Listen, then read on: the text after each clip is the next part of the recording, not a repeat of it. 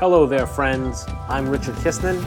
We all knew it was coming adulthood, relationships and marriage, business, health, money, bills, fitness. If you're like me, we didn't think that life would come at us like this. I welcome you to join me for raw, authentic, and hopefully really fun conversations about coming into your own as an adult and to help you create a powerful life of your design. This is the Adulthood Revisited podcast. Hey there, AR Nation. I've got a quick announcement I'd like to share with you. It's about an incredibly powerful, high ticket marketing community that I'm a proud member of. It's called the Super Affiliate Accelerator. This program's absolutely for you if you want to be successful online. Whether you're a beginner looking to get started with an online business, and also if you already have an online business but struggling to reach your goals. The Super Affiliate Accelerator is run by three experienced and amazing coaches. Between the three of them, they've sold millions of dollars in products and services online across all different industries.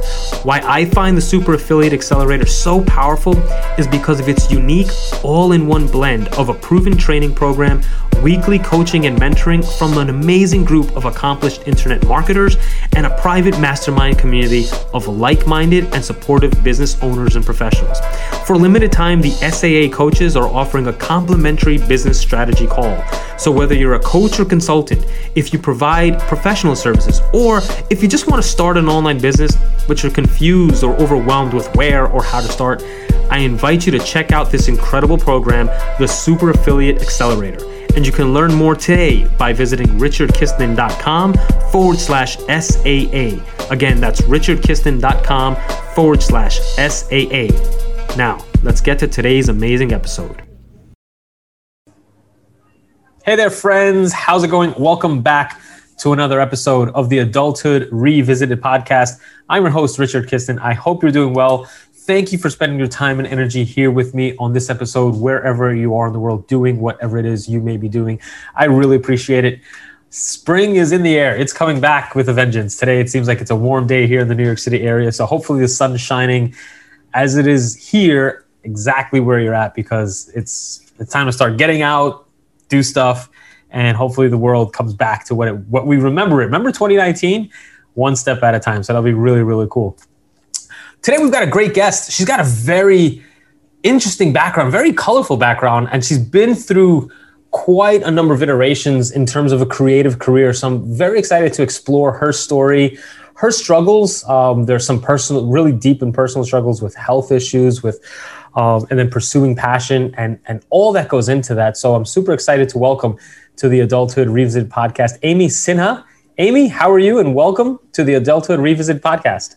Oh, thank you for having me. I'm very well, thank you. And it was sunny here this morning, uh, but the sun has kind of gone down now. So a little bit cold. All right, so it went down there, it came up here. So we're just trading places. Very, very awesome. So, Amy, I, I, just briefly, you've got a, a very like your history has been predominantly in the creative space as a musical artist, musical talent. Uh, you've been spending quite a bit of time recently doing uh, voiceover as well.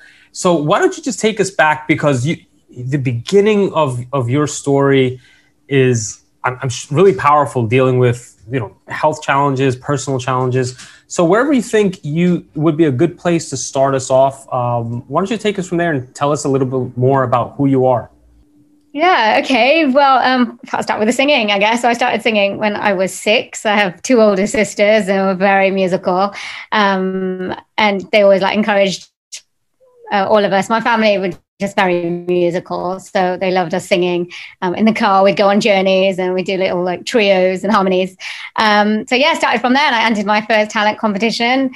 And then I just kept doing that. Um, and my sisters and I, we sung as well together to trios. But I guess I was the only one that took it further and I went on to study jazz in um, music college, uh, which is something I never actually thought I would do because I never thought you could actually make a career out of singing because of like the pop and, you know, I thought you just have to be discovered sort of thing. So that was actually really, really cool um, to actually get a degree in, in that kind of music industry. Um, but what made it difficult, yeah, was when um, when I was younger, I had cataracts when I was one, um, and that left me almost blind. Um, and then I was diagnosed with a rare um, medical condition at four, which meant that I couldn't feel hot or cold or pain. So I did used to burn myself a lot. So I do have a lot of scars. Um, and then also meant that um, well, basically, it's similar to osteoarthritis called Charcot joints, and it kind of left me in a wheelchair. Well, almost in a wheelchair. Sorry, um, when I was a teenager, and then because of that, it also affected my growth. So I was small. Um, I stopped growing at 11.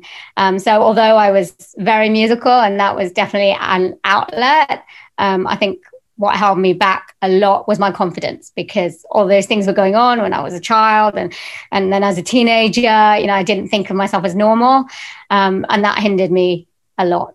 Um, yeah, unfortunately. So, but it has taken me a long time to get my confidence where it should be. So, you know, it was a it's a long journey and a process, but i I'm finally there let me ask you this because it was fascinating what you shared about early on you and your sisters pursued experiences in musical like performances and whatnot but you of of the people in your, of your sisters and maybe people in your network uh, friends and other family members you were the only one that actually pursued it. Why do you think that is? Like what if looking back what what was the quality or the decision making even as even as a child right to decide that no you know what? I'm going to go for this even though others the outside world oftentimes family friends are telling us that that that doesn't make sense and that doesn't work. How how did you if you ever thought about it, what kept you going in something where other people said that's a dead end? Um, I think because music, again, because I had a musical family, so they were very supportive, especially my older sisters, and they used to do musical theatre and drama.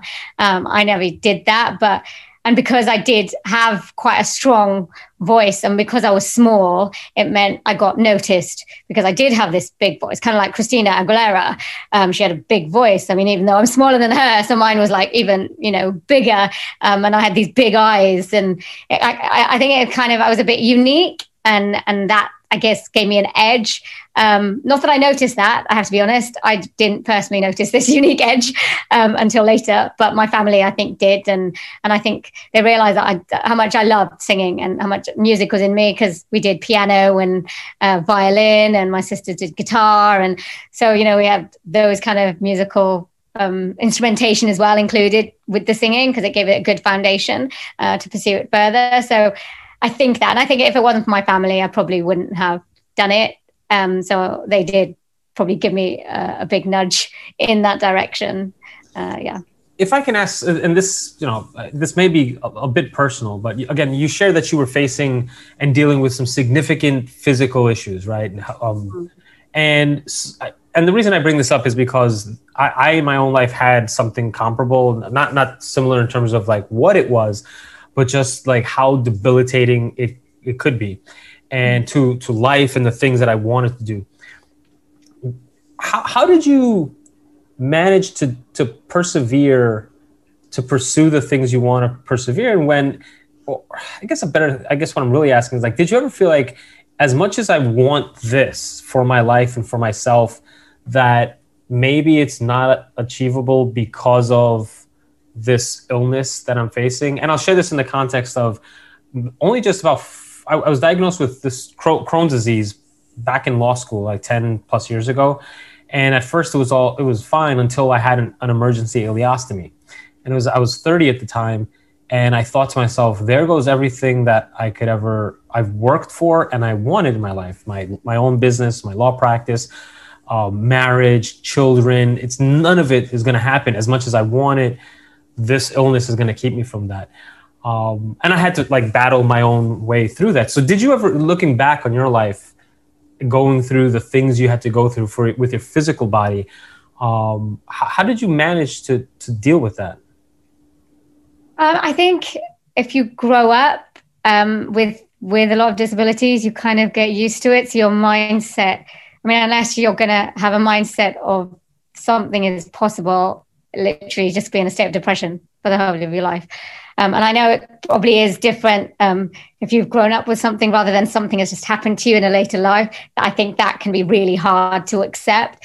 Whereas I've had, this is all I'd known, so this is all I was experiencing from youth. So, and and I have to point out again, I had my family um, and my sisters, the older sisters, and they wouldn't let me. They wouldn't let me not pursue other things when I even got depressed. And I was like, because I did for probably the first 15 years of my life, I there was certain things I never saw um, until later on in my life. Um, but I actually had, I, when I was 19, I, I um, got rushed into the hospital with ulcerated colitis. Um, and they actually wanted to take out my colon. um, and if that had happened, and because of everything that had happened, I think my life would be completely different now because that would be a nail on the head, the final nail on the on the coffin. Um, like going, this is just it. I can't cope. Um, but luckily, they tried a new drug. I was just very lucky, and and it, I didn't have to um, have an operation. But again, again, I look at the alternatives, and you know, I can't I can't imagine if that had happened, what my life would be like now. Um, it is hard, but I think it's it's a mindset. It's a mindset that you have to force yourself into when things like that happen to you. And it's not it's not easy. It takes time. I'm not even going to say that it doesn't. Um, but it is at the end of the day it is a mindset. Let's talk about your passion or what you spend a lot of time with and that's music right? What mm-hmm. about it I, I, you shared a few times that your family was a musical family and they supported you throughout your endeavor but what about it like energizes you? What is it about music and singing that brings you like allows you to express your joy? Um, I think because I, I, just remember singing. So I sing because I want to sing. I don't sing to have other people hear me. Um, so I sing every day. I wake up singing, and I don't even realize that I'm singing until I realize, oh, okay, um, I'm not talking to myself. I'm actually singing. So it's kind of it, it's who I am. Um, yeah, that's all I can explain it. It's a hard one. It just it is who I am. So even though like I'm not doing it, I'm not singing, you know, professionally right now, especially because of COVID. Um, it doesn't mean that I'm not a singer because that's that's who I am. That's who I will always be. I think. Um, yeah. all right, so that no, that's fine. So music and performing was was part of your life from from a youth but your your taste in music and your expression of music has changed over time. Uh, you share that for a long while, like you found your groove. I, I, don't know if that's a pun or not, but you found your groove in jazz. Um, yeah. And so, talk a little about that. How you discovered, because um, I, I, don't know if there was a certain type of genre of music that you and your family and your sisters were were heavy into, and that's what you were doing. But take us through that roadmap of how, as you got older, and, and um, how it evolved into jazz. Which it, it's I, like I don't know much about it. I just know it's challenging. Jazz is very challenging. And that's, that's an interesting one because I listened to all types of music growing up. So my parents are Indian, uh, listened to Indian music. Uh, my sisters were into rock, into reggae. I used to love Whitney Houston. So literally all of that um, was incorporated into my education. But I think I also remember I just loved the old movies. I just loved black and white, watching you know Frank Sinatra and uh, Gene Kelly, and I just used to love those songs. And I didn't know what they were.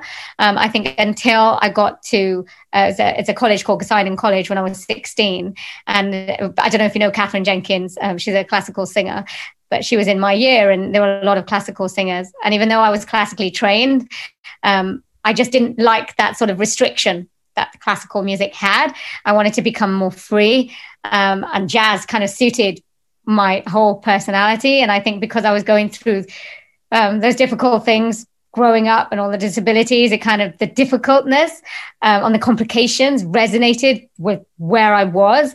And I think that's why I loved jazz as a whole so much because it has so many different layers that you know one one time you can listen to it one day and then the next day you'd find something new to to hold on and you keep listening and again you just discover new things and i absolutely love that. Um, and so then when i went on to study it in music college i was just totally immersed in all of that. And it was just, yeah, I just absolutely loved it. I could not get bored of just the different things going on, different instruments. And the lyrics were just so profound, you know, so many meanings to one song that you could have. Um, I just, yeah, it was wonderful. Yeah. Um, about college, you share that you have a story about tree friends. What about meeting yeah. the tree friends? well, what happened was so up until that time I was in a private school because um, it was smaller and it was uh, suited to towards me. Uh, but when I was 16, um, I wanted to go to uh, a broader college. And so this is my second day, and it shows how fate is at work. And I was quite um, a shy person back then. I never used to talk to you know strangers, only people that I knew. But I kind of on the second day, I just kind of it was really really hot. I remember that. It was just so sunny. And one of my sister's friends was going to the library. And I was like, oh, I don't want to go to the library. I've just got there, second day. So I like took the plunge. I was like, no, I, just a quick split second decision. I was like, I'm going to go outside and sit on my own.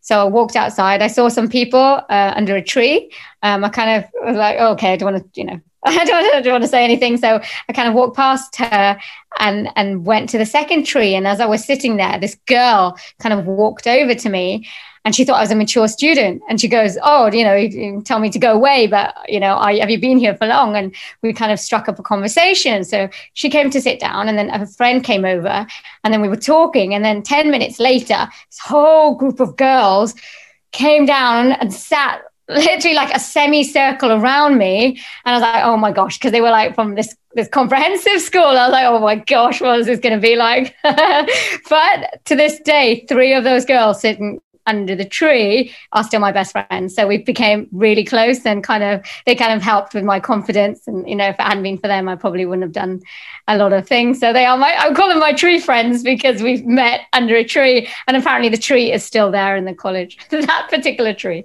That's super great. And how fortuitous and like um, just like I think I think about that sometimes too. The the people who have come in my life and who's still here Hmm. so many years later. And I, I'm actually very, it's, it's a cool thing to share with people that one of my best friends, we've known each other since the first grade. I like the, the odds of that when I speak to people are like slim to none, but I, one of my best friends is from, from the first grade. So that's a cool story. Just sat down in a tree and all of a sudden here you are years later with, with three very good friends. That's super cool. Um, talk about the evolution in terms of like your you using career uh, music for your career and yourself um, you know because i think maybe sometimes with the like creative arts it's tough and, and you kind of like intimated this that what's how, if you're not going to be discovered how do you create a career from that? So you went to school for music um, and and you're learning about I, I presume theory and, and putting sound together and what sound means. But what was what was going on, going on in your mind about what the end result and outcome what was that going to look like when you left college and beyond? Okay so this is the thing. I think when you get to music college um, i didn't have uh, because i was young so i didn't know what i was going to do afterwards in all honesty i just knew i was there and it was amazing to get in there because i never thought that i would get in there um, and i was just going moment by moment so when the end came it was a little bit um, depressing because there was nothing to to go to. I think it, this was in Leeds, one of the music colleges in Leeds, actually the only music college in Leeds. Um, and the London colleges did set people up after they graduated, they put them into certain places that they could go to. But with Leeds, it wasn't like that. So all our talks was at the end, well, you know, you could become a teacher or you can go on a cruise ship. And I was just like, oh my God, I don't want to go on a cruise ship because I get seasick. Uh, so that's you know, that's out. And I didn't want to be a teacher because I'd been performing for the last three years and I just wanted to perform. So at the end of it, yeah, it was quite disheartening. Um, and I left um, quite depressed, thinking, "What on earth am I going to do now?" so it wasn't a clear, it wasn't clear vision at all. So okay, what what eventually happens? So, because at some point you leave college, right, and it's, you're no longer within the confines of of an institution where you're learning about music, you got to figure out how to like make a living from this. So, what was the roadmap after that?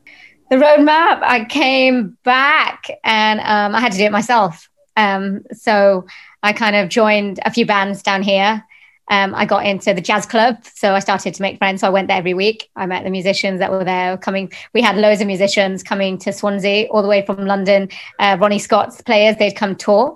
Um, we'd have American musicians um, quite a lot of famous jazz musicians came come to Swansea at that at that time um, and still do well pre-covid uh, there was there was still coming so that was a great place to be to get my name known and once i was doing that i did become quite uh, a known name in swansea because i'd sing with all of them um, when they came here and then i just yeah i just joined loads of bands and started gigging and so i had to i had to do it for myself basically and i guess that's what that's what you have to do. So, you know, when you apply for a job, you have to do it yourself, isn't it? You have to find the roadmap that uh, works for you. In in retrospect, like that experience, how, how do you feel about that? Would you do? Would you change any of the steps along the way up until that point with pursuing a career in music or light? Let's call it a life in music. Pursuing going to musical college, finding you know self-sourcing gigs or whatnot for anyone listening to this who has it for their own life, a creative like a pursuit like that, or knows someone, let's say they have a child or so that may be intimating the same thing that they want to pursue music for life and whatnot. Would there, is there anything that you think you change or, or tell people like, well, maybe you want to think about this this thing that you don't really see through the through the front window? Mm, I was a bit restricted because of my disability, so I couldn't go out and pursue it as as I probably would have if I wasn't, you know, I didn't have any of them. Um, but I think if you can, then probably traveling is a great way to do it. Um, get your name known in in your country or internationally. Um, but I did find a lot of musicians that came here, they kind of were a bit depressed because traveling took a lot out of them and they weren't doing it for much money. Um, but I think if you're going to do it, you have to love what you do. You have to have the passion. Otherwise, it can be quite hard work um, unless you are discovered and you're going to have a lot of funding behind you. I think that's the only problem with doing it yourself. But if you love it, why not? You know, throw yourself into it. I'm a 100% believer of if you're going to do something, give 100%. Don't be half-hearted. You know, if you're going to do something, just throw yourself into it and just go for it. I mean, what what can worse can happen? You just it doesn't work out, and then you do something else. So you know, if you really have a love of something, love of music, a love of an instrument, pursue it. That would be my my suggestion. Very cool. Now, at some point, you you did have some. Uh, you did release some singles. I, I think maybe an album. Um, I, I, could be wrong about that, but at some point, like you had a couple of a single or a couple of singles that reached uh, like number four on some world music chart or so. Can you tell us a little about that? I think a transition you shared from jazz to maybe some pop country type type music. What was that like, and also the experience of of you know gaining that notoriety and fame from you know your work? Yeah, no, it's really cool. So I did, yeah, I did my own album. Um, and I never actually believed that I could do that until I did that. and it was literally a focus on I'm going to create an album. Okay, so how many songs do I need? I wrote the songs in three weeks. I, you know, found musicians, I collaborated musicians, and I recorded it. Um, and from that, it kind of um, raised the bar because I wrote my own music, and then people wanted to really know who I was. Um, and then after that, actually, I got found on Instagram or Facebook by a record label in New York. Uh, it was an independent record label and they wanted to collaborate. So I released a couple of singles with them, which was really cool. And then I kind of wanted to step away from the jazz. Um, I was finding that I wasn't relating so well to it. Um, I think that part of me had kind of been exercised enough. Um, and so I kind of moved over to world music and then country rock. I think I really got into Nashville TV show. I don't know if you've seen it. It kind of really inspired me. And I absolutely love country rock now. And yeah, the last single that I released was a duet that I've always wanted to do. So I wrote that um, and recorded it. Um, but the one that you're talking about was called In My Mind. Um, I think I was uh, feeling a bit low when I wrote that song and I was coming out of it. Um, so that uh, from where that came from. But yeah, I think it, people really related to that song. I think it was kind of spoke to um, a lot of a mass audience. So yeah, I did reach number four in the world music charts. So I was quite proud of that. what What about like? Because since then, uh, I, I, don't know if you've if you've had the opportunity to, to write and release other albums. I know you share that you do a lot of the work yourself in terms of writing and, and um, you know whether it's publishing or, or just having creating a, a library of, of your own work like what's the desire with that?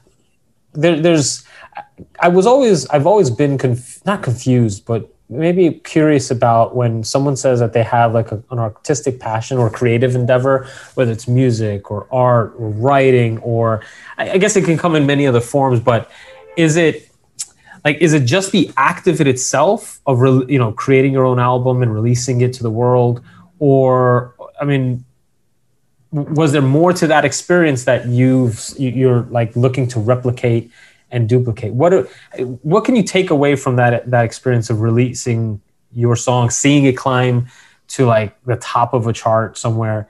And and how did that make you feel about where you are going in your life um, i think it was um, a, a, a journey of growth and i realized how much i'd grown. So from when i wrote that album to when i wrote the singles i had developed so much um, as a musical artist. And and in my mind as well um, the things that i thought i was capable of uh, because at that time my mind was so complicated. When i first that, wrote that first album and there's just a lot of different styles in that first album so it's not focused um, on one. But then when i started to write the singles they were focused um, and there was a, a, an intention to them. Whereas in in the first album there wasn't. I just had all these ideas in my head and i wanted to get them out and that's what that is. So it's a little bit of a, a mismatch of, of, styles i think. Um, so i think what i gained from all of that was focus of where my mind was at and learning um, yeah what what i wanted to do. I mean i think when you're young you really just don't know. You have all these things that and that you, in your head and you think you want to do everything but you can't do everything at once. And as you progress i think you learn you learn how to do that. Uh, you learn to kind of focus on one area if it's your life or if it's music or whatever but you know and then as you go on it's like okay i'm going to focus on a different area. So i think that's what it, that's what it helped me to do. And, and it was to grow grow spiritually grow emotionally and grow musically uh, that i wouldn't have had had i not gone through that process. Uh, recently in the last couple of years so you've been doing work as a voiceover talent um, among other things. So how, how did what was that transition like? And how has it been doing voiceover work?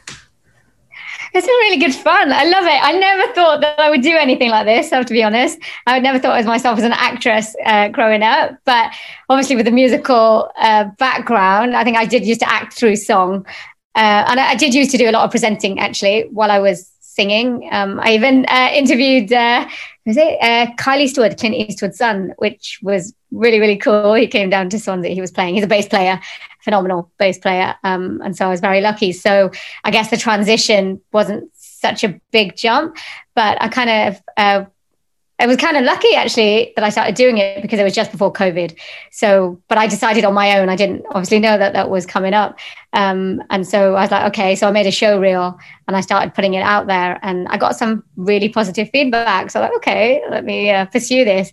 And it's become, yeah, it's become really good. And especially with this whole networking uh, thing that we got going on, and especially internationally. And Americans love the British voice, so I was trying to capitalize on that, um, and you know, kind of pursue that avenue. And it's been really good. Yeah, it's really fun, and I hope to take it further. I think you're onto something. I think the, the, the British voice, the British accent adds value to the proposition, is what it is. Um, this is a question that, as we've been talking, I, I wanted to ask you, and it, it, you may not have an answer, and I, there may not be an answer to it, but I've struggled for a long time with this idea that you have to have a passion um, because it's it's something that gets thrown around a lot, and it seems not to take away from anyone who, from an early age, like has and feels a passion for something, and it sounds like I don't want to say that this is certainly the case for you, but um, it sounds like from the outside that you had a passion early on for music and pursuing that creative endeavor.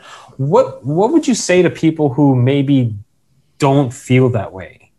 Um, I think everyone has a passion for something; they just don't know it. And I, I, I, think, as I said, we've got a lot of thoughts going on in our head, and we're not we're not focused on one thing. And um, I think um, our family, um, the the environment that we're in kind of um, puts us into a box or makes us feel like we're into a box. So I think everyone does have a passion. You just have to kind of commune with yourself, as it were, and kind of just just realize what your passion is so if it's law for you or you know if it's being a doctor medicine my sister's a nurse she loves helping people but she didn't find that out until later on in life um, my sister is a older sister's a lawyer, even though she knew, but she only found the passion for gardening now. She loves growing plants, you know, so it comes to us in different stages and it's okay if you kind of passion grows and it becomes different over the years. I think people think you have to have one passion and that's it, but that's not true. Uh, things change within us over our lives and we can have so many different passions for various stages of our life.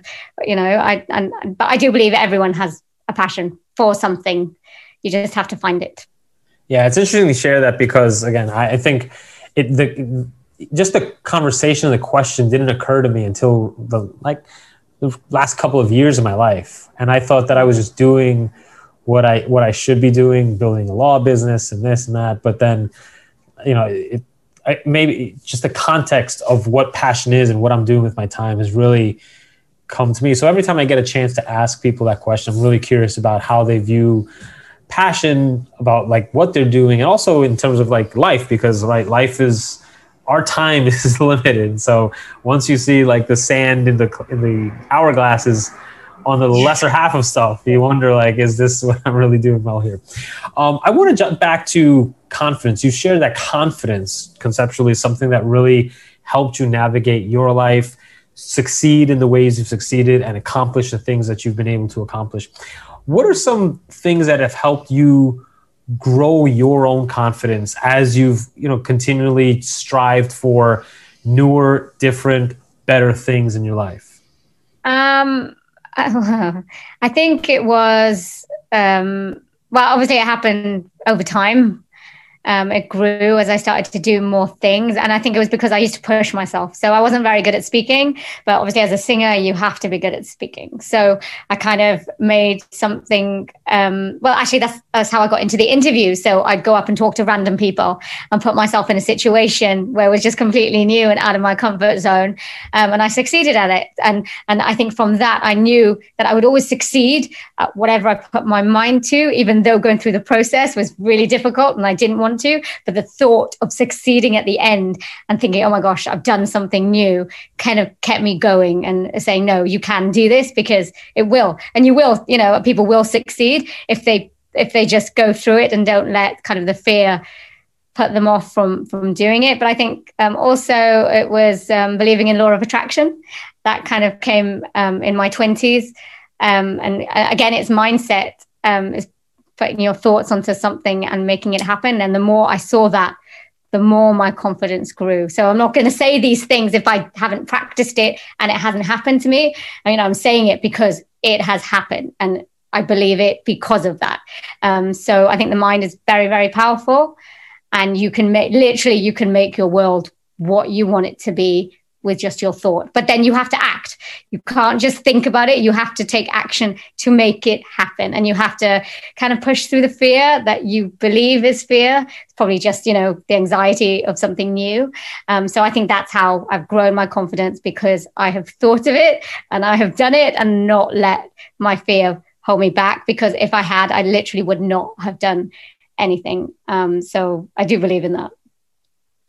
Yeah, super powerful, especially again in when for your own career like you you self-sourced a lot of your own gigs a lot of your own whatever it may be like the path. Um, you have to like bet on yourself. So i really appreciate you sharing that. I want to also hop back to just music generally. It sounds like in addition to being a passion in your life music has served as a, almost therapy for you in a lot of different ways. Um, and you shared that again the, the, that one single in my mind was sort of was you pouring out things that were going on, you coming out of on the back end of something you were experiencing at the time. How do you encourage? I feel like you'd be the very good type when someone is feeling a certain kind of way to say, you know what, you should listen to this song. How would you encourage people in your life or listening to this this episode to say how they can better leverage music in their lives to be to experience more whatever it may be fulfillment happier, change state of emotion. How, how do you encourage people to use and relate to music? I think people should stop um, thinking about one type of music that they like. And I think that they should kind of open their minds to experiencing all different types of music. Um, I think we get, you know, oh, we only like rock or we only like jazz or classical. Um, but there's different music for different moods. And you should go with it. Um, and I don't, I mean, and I think we all like to, when we're feeling down, we all kind of listen to wallowy songs, you know, depressing songs. And I actually think that's the worst thing that you can do. So when you're feeling sad or when you're feeling depressed, you should listen to uplifting music, music that makes you happy, happy music. um, so, because I've done this before, you know, sat there song after song and made me even more depressed. And I'm like, why on earth am I doing this to myself? Um, so I do believe, yeah. And I think that's, you can use music to your advantage, you know, make playlists that you love. I made a playlist the other week as uh, 80 songs because I just getting really, really nostalgic and or 1960 songs because I used to listen to it when I was younger. So or Hindi songs actually, feel Hindi film music I completely forgot about, um, and it really just made me happy making those playlists, like researching the songs that I used to love and yeah, playing it so I can put it on, you know.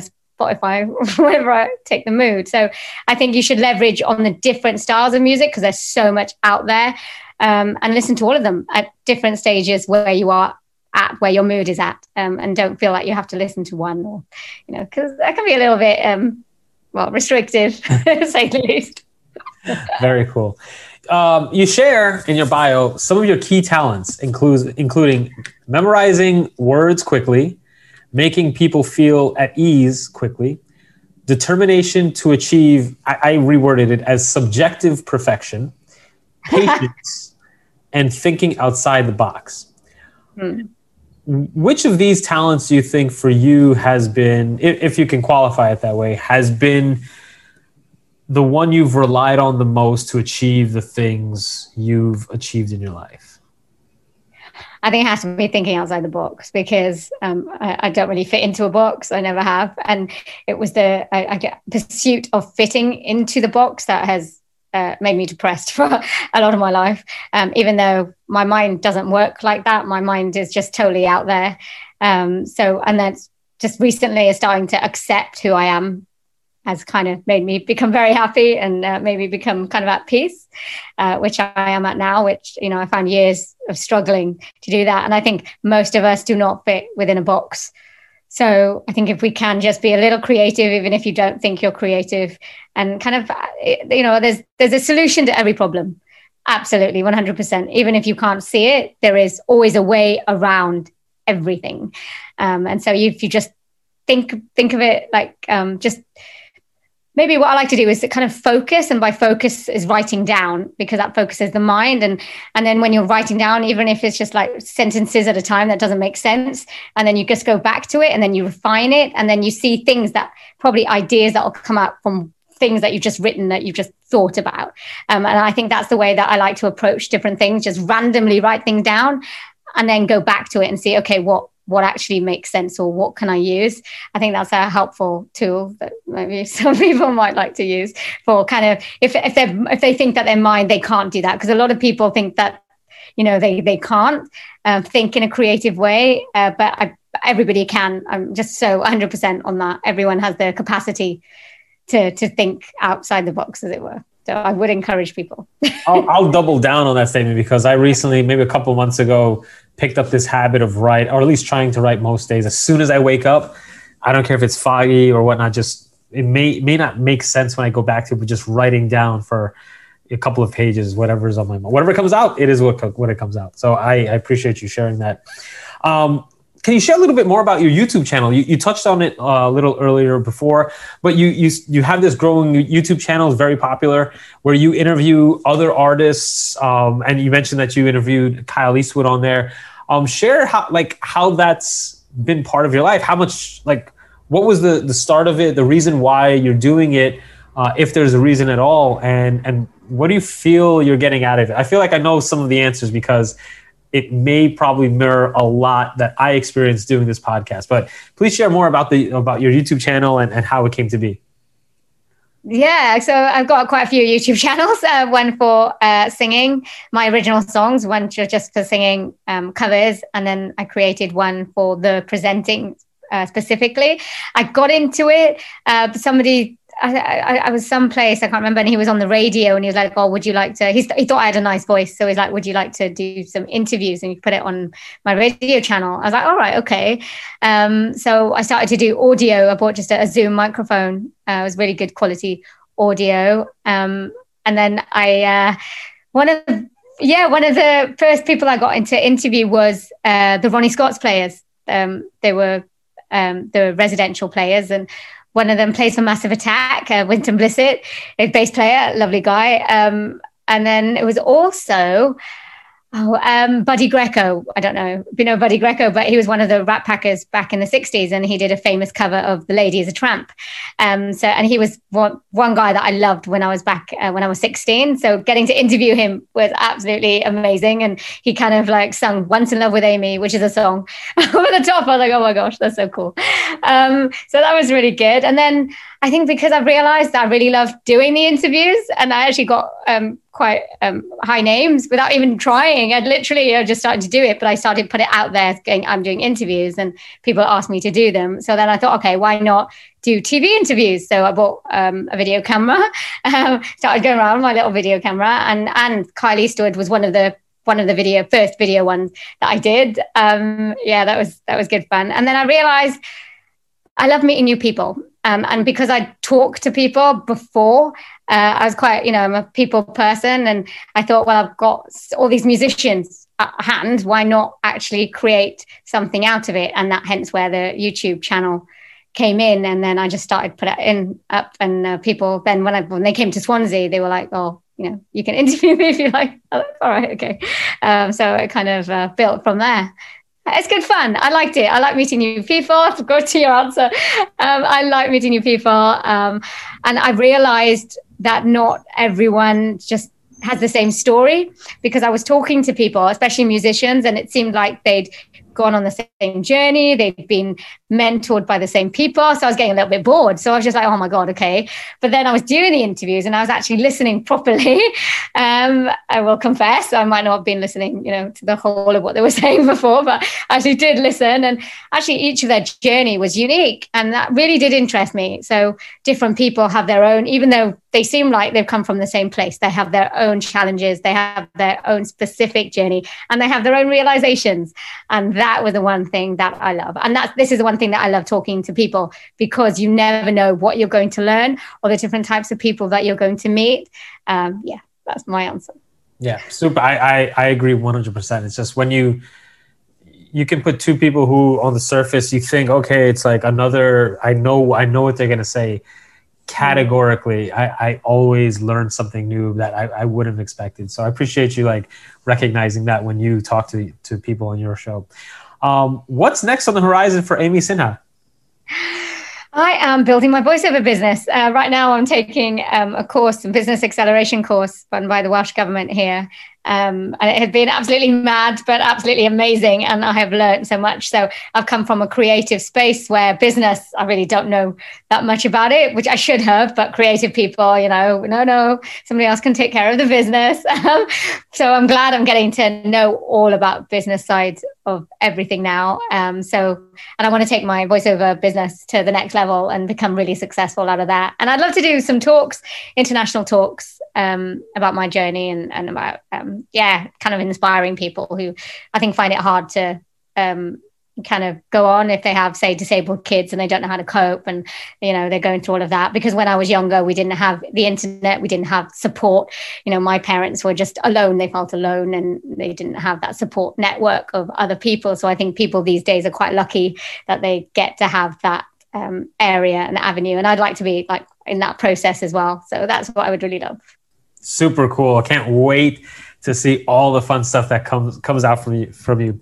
Um, Amy, you are just a ball of energy. Thank you so much for bringing it. Appreciate you coming on the Adulthood Revisited podcast, sharing your story and your journey, um, and all the stuff that's that's coming for you and coming your way in the future. If people wanted to connect with you, what are some good ways that they can reach out and connect with Amy Sinha? Oh, well, first of all, thank you so much for having me. It's been really good fun. Um, but you can connect me on my website at amysinha.com or I'm on every social media. So you just type in my name and you will find me. LinkedIn, YouTube, as you said, uh, Facebook, Instagram. Yeah. TikTok, which I have just signed up for. I haven't used it much, but I am now on TikTok. All right, very cool. We'll see what kind of shorts you put out there. Um, again, Amy, thank you so much for spending your time and energy sharing your story here on the Adulthood Revisit podcast. As we wind up, do you have any final parting words or thoughts you'd like to share with the audience? Ooh, all I can say really is live life with passion. you, you, everyone has it. So find their passion and just go for it 100%. Very cool. Again, thank you so much, Amy Sinha. I'll link up the website, amysinha.com, in the show notes, as well as all the social media channels. And until next time, Air Nation, take care, be well. Bye for now. Hey there, AR Nation. Before we go, I wanted to remind you of the Super Affiliate Accelerator. Whether you're looking to get started with an online business or if you're struggling to see the traction you've been hoping for in your current online business, the Super Affiliate Accelerator can help you see the success that you want in your business and in your life. The Super Affiliate Accelerator is an all in one, high ticket marketing community where you'll get access to proven training, weekly coaching, and mentoring from seasoned and accomplished marketers who've sold millions of dollars in products and services online as well as access to a private mastermind community of like minded and supportive business owners and professionals. Right now, the SAA coaches are offering a free complimentary business strategy call. So if you're ready to build a strong and profitable online business and brand, take advantage of the complimentary business strategy call today and learn more about the Super Affiliate Accelerator by visiting richardkiston.com forward slash SAA.